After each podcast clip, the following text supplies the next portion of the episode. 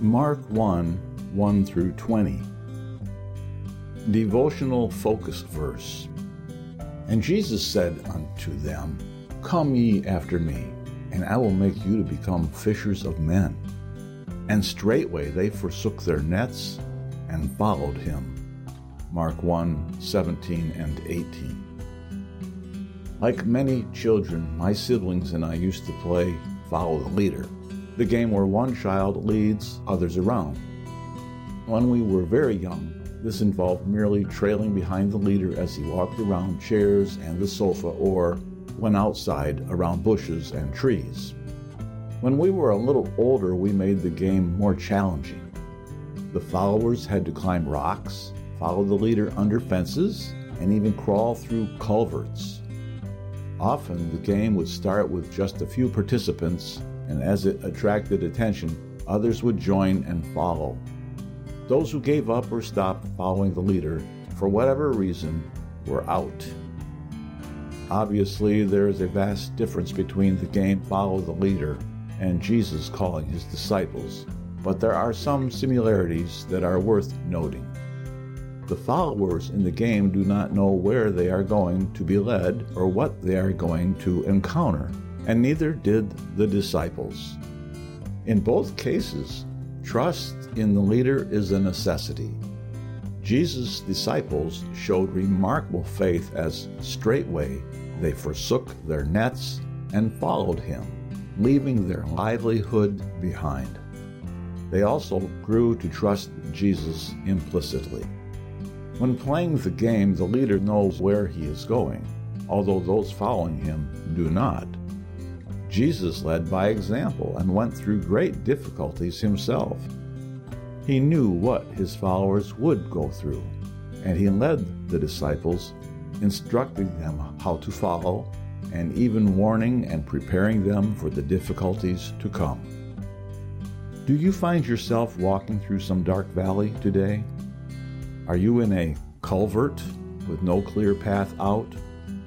Even though you are following the Lord, maybe you are facing grief, financial trouble, relationship difficulties, or other problems.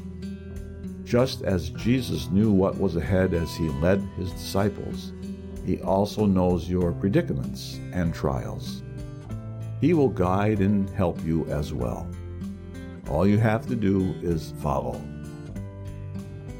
Background information The Gospel of Mark is believed to have been written sometime before AD 70, and it may have been the first of the four Gospels to be penned.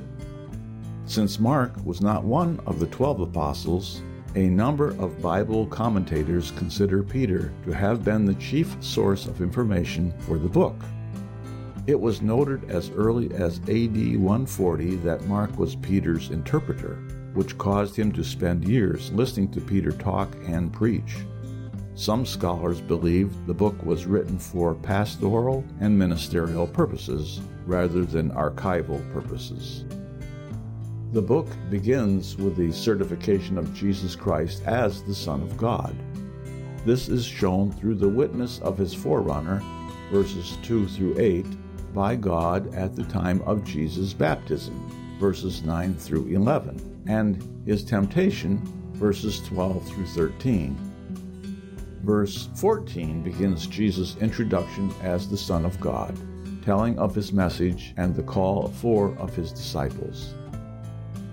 The prophets had foretold the forerunner of the Messiah, see Isaiah 43 and Malachi 3 1, and John the Baptist fulfilled those predictions by preaching and baptizing. Some of the multitudes who went to hear John walked 20 miles to get to him, including a 4,000 foot descent. They found John dressed like the Old Testament prophet Elijah and eating the food of the poorest, locusts and wild honey. John was a mighty preacher, yet his emphasis was on the coming Messiah. Slaves' duties included carrying sandals and tying or loosening the latchets. But John said he was unworthy to do this for the one who was coming. He also said the Messiah would baptize with the Holy Ghost. Jesus traveled from Nazareth to be baptized in water by John. When Jesus came out of the water, the voice of God the Father said, My beloved Son, thus confirming Christ's deity. The third person of the Trinity was also witnessed when the Spirit descended upon Jesus like a dove. Mark's description of Jesus' temptation is more terse than Matthew's and Luke's. The verb translated, the Spirit driveth him, communicates forceful direction. For 40 days, Satan endeavored to divert Jesus from his purpose for coming to earth. It was a lonely trial, with only wild beasts and angels nearby. When John the Baptist had been put into prison, Jesus began his ministry by preaching the gospel of the kingdom of God. The gospel Jesus preached was God's theme throughout his word repent and believe. To repent meant people were to see how evil their sins were and to forsake them. Then they were to believe in Jesus and in God's message that he spoke.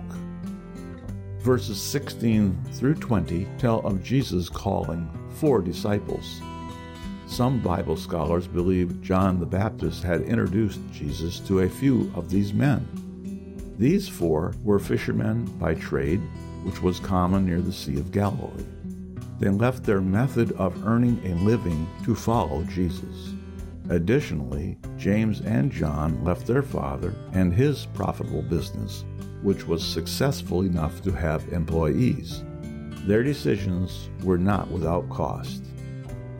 Conclusion Simple obedience brought great blessings for these uneducated fishermen, and they became an integral part of a movement that changed the world.